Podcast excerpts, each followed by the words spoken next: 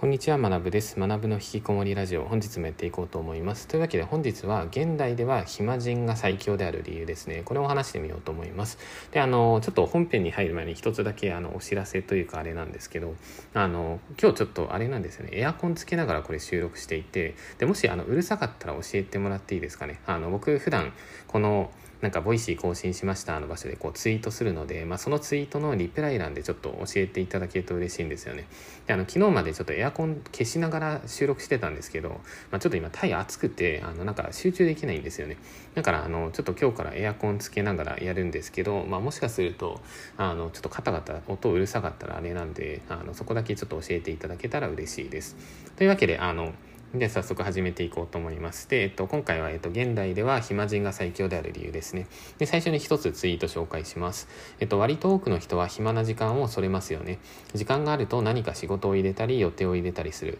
しかし実際は暇な時間イコール勉強できる時間でもありますよね。僕は現代において暇人が最強と思っているので、カレンダーは常に空白です。暇しつつ面白い分野に飛びつくこのスタイルですっていう、まあ、こんな感じのツイートですね。で、今回、あの、これをちょっと深掘りしながら、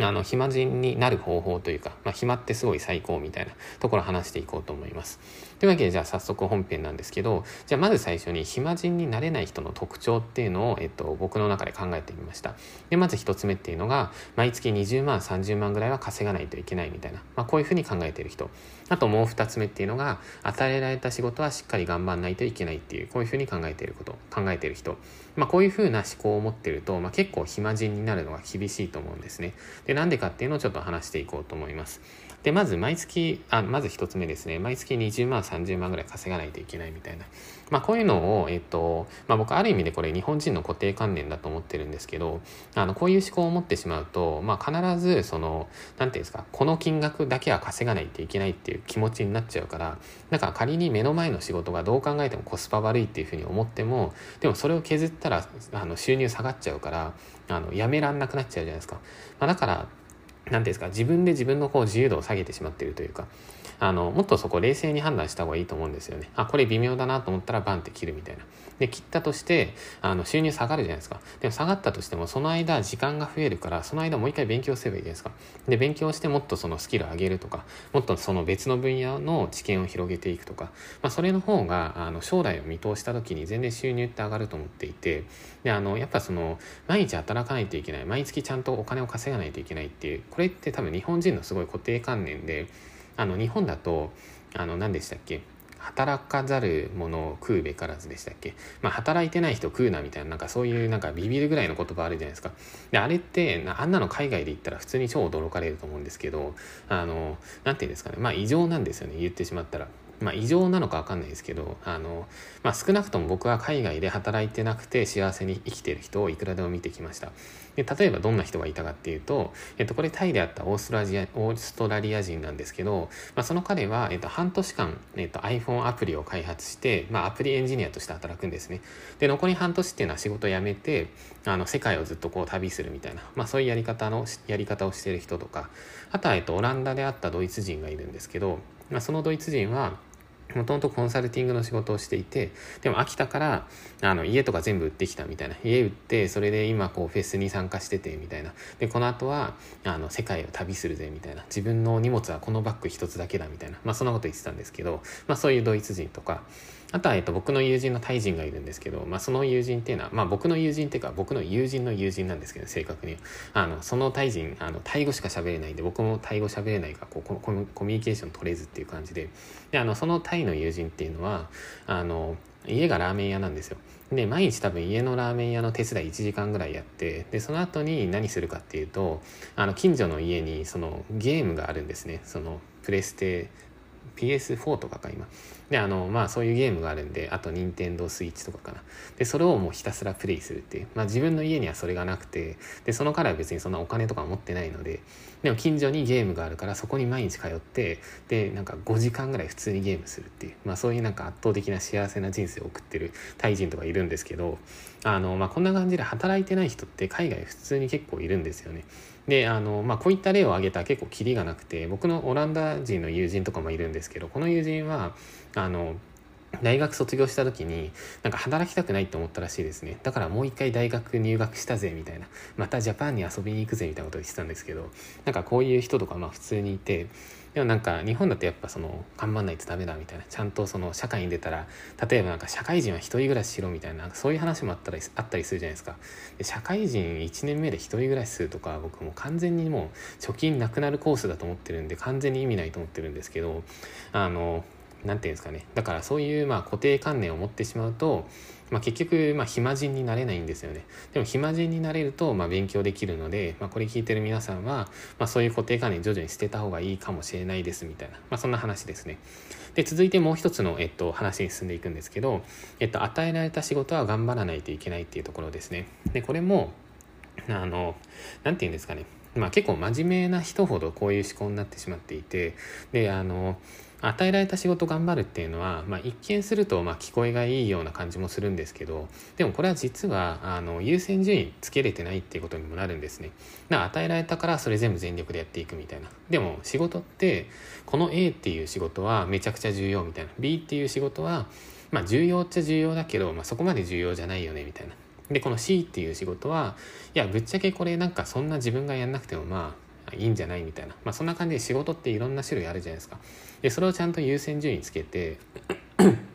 でそれであのあこの仕事は自分のキャリアにとっても大切だし、まあ、その売り上げの上昇売上を伸ばすためにも重要だみたいな、まあ、そういうのは頑張るみたいな。でもそれ以外はまちょっと手抜きするみたいな、まあ、これもすごい重要なんですね、まあ、だからあのここで皆さんに伝えたいこととしては、ま、微妙な仕事があったら、まあ、多少は手抜きしましょうみたいなところですね。であの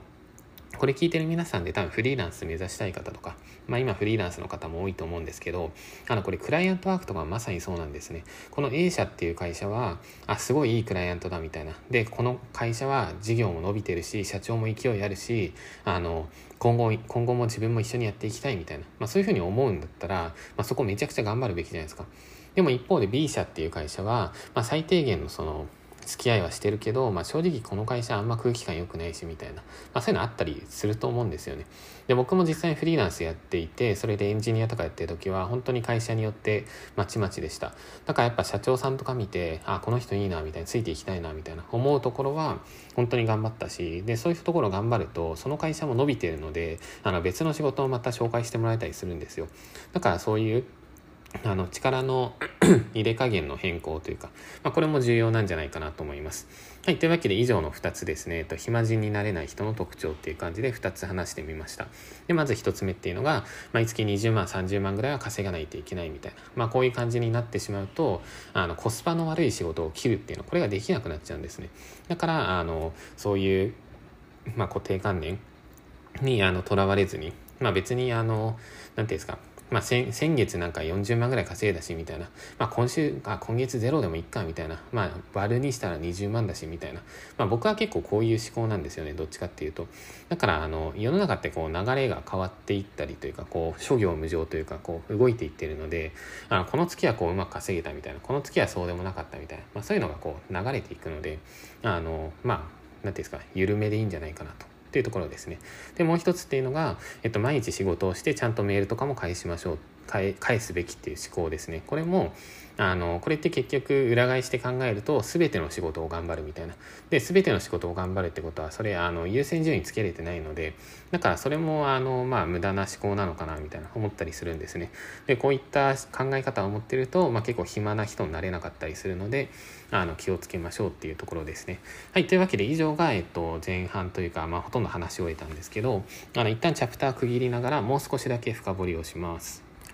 はい。というわけで、えっと、チャプター1ですね。あ、チャプター1じゃない、チャプター2ですね。えっと、ここからは、えっと、暇人だと人生で得をする理由っていうのを最後話して終わりにしようと思います。で、あの、僕自身もまあ、だいぶ暇人だと思います。あの、先ほどツイートした時にもなんか、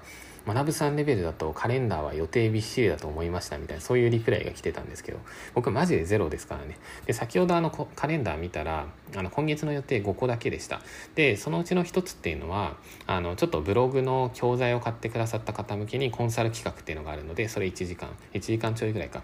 であと、えっと、残りの4つっていうのが僕毎週あのプログラミングコミュニティのなんか相談会みたいなやってるんですよ。でそれが毎週1回あるので、まあ、だから実質それだけみたいな。で他全部ゼロなんですね。であのこんな感じであの、まあ、今日とかも今これ収録してる時点で多分日本時間で言うと13時半13時38分。でタイ時間だと、えっと、11時半っていう感じなんですね。でこれ終わった瞬間に僕も今日のタスク今日やることもほぼなくなるんですよ。だからまあタイ時間で言うと11時半でもう全て終了みたいな感じなんですね。でそこから何をするかっていうとまあ、最近だとあの暇なんで結構ゲーム実況とか見たりしてるんですけど僕はあの PUBG のゲーム実況がすごい好きで PUBG っていうゲーム。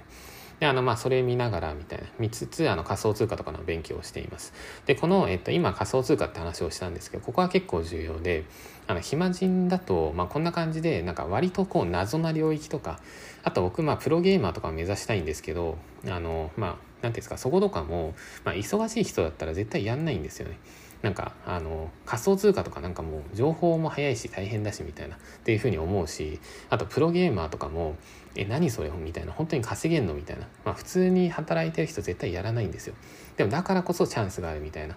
例えば僕があの今やってる分野でいうとその仮想通貨の DeFi とかこれやいじってる人ほとんど暇人だと思いますよ。暇じゃないとこんなんいじれないですからね。っていうのとかあとまあビジネス系 YouTuber とかもある意味でそうですよね。その去年とか一昨年とかビジネス系 YouTuber みたいなバーって伸びたりしてたじゃないですか。で僕もそこのこう波に乗っかってこううまく伸びれたんですけどでも本当にビジネスガチでやってる人だったらそんな YouTube 毎日更新する時間ないですからね。だから結局あの暇だとそういうチャンスが訪れるんですよ。訪れるというか他の人があの何て言うんですかいわゆるその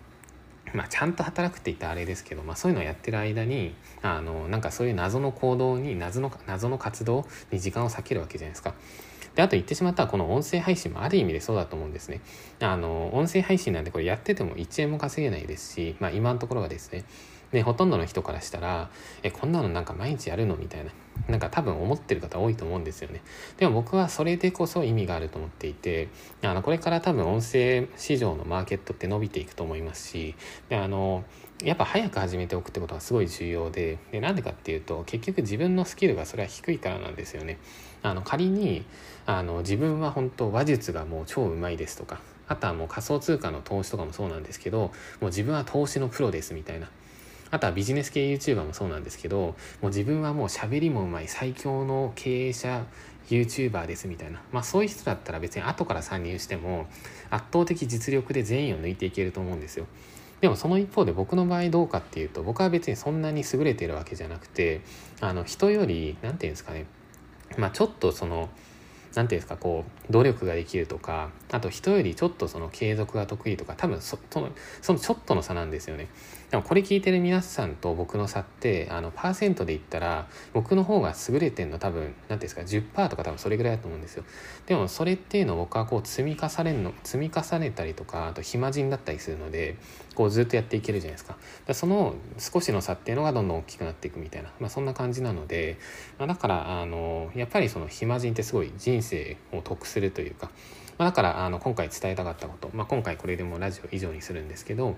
あのなんか固定観念に縛られずで仕事とかも別に毎日やらなくていいしであの、まあ、今月お金ちょっとそんな稼げなかったなみたいな、まあ、別にそれも全然いいと思うしあのなんていうんですかまあ、今月なんあなんか最近収入下がっちゃったからバイトするみたいな人もいたりすると思うんですけどバイトとかも別にしないでいいと思うんですよねその生活費がももちろん足りないんだったらやってもいいかもしれないですけどでもあの、まあ、こんなこと言うと怒られそうですけどなんかそれだったら生活保護もらえばいいんじゃないかなとか思ったりもするんですよね正直。であのそれでまあ勉強とかした方が、まあ、将来豊かになったりすると思うので、まあ、そんなところですね。はい。というわけで、えっと、今回これぐらいで終わりにしようと思います。で、今回のテーマとしては、現代では暇人が最強である理由ですね。というわけで、あの、僕も、あの、暇人としてこれからも頑張っていこうと思います。それでは、えっと、これからご飯を食べて、で、その後、まあ、今日もう仕事終わりみたいな感じなので、あの、そうですね、仮想通貨ちょっとガチャガチャいじって、で、それで、あの、まあ、お金増やしゲームみたいな感じなので、あの、ちょっと、まあ、適度にリスク取りつつあの遊んでみようと思います。それでは引き続き皆さんもコツコツやっていきましょう。それではお疲れ様です。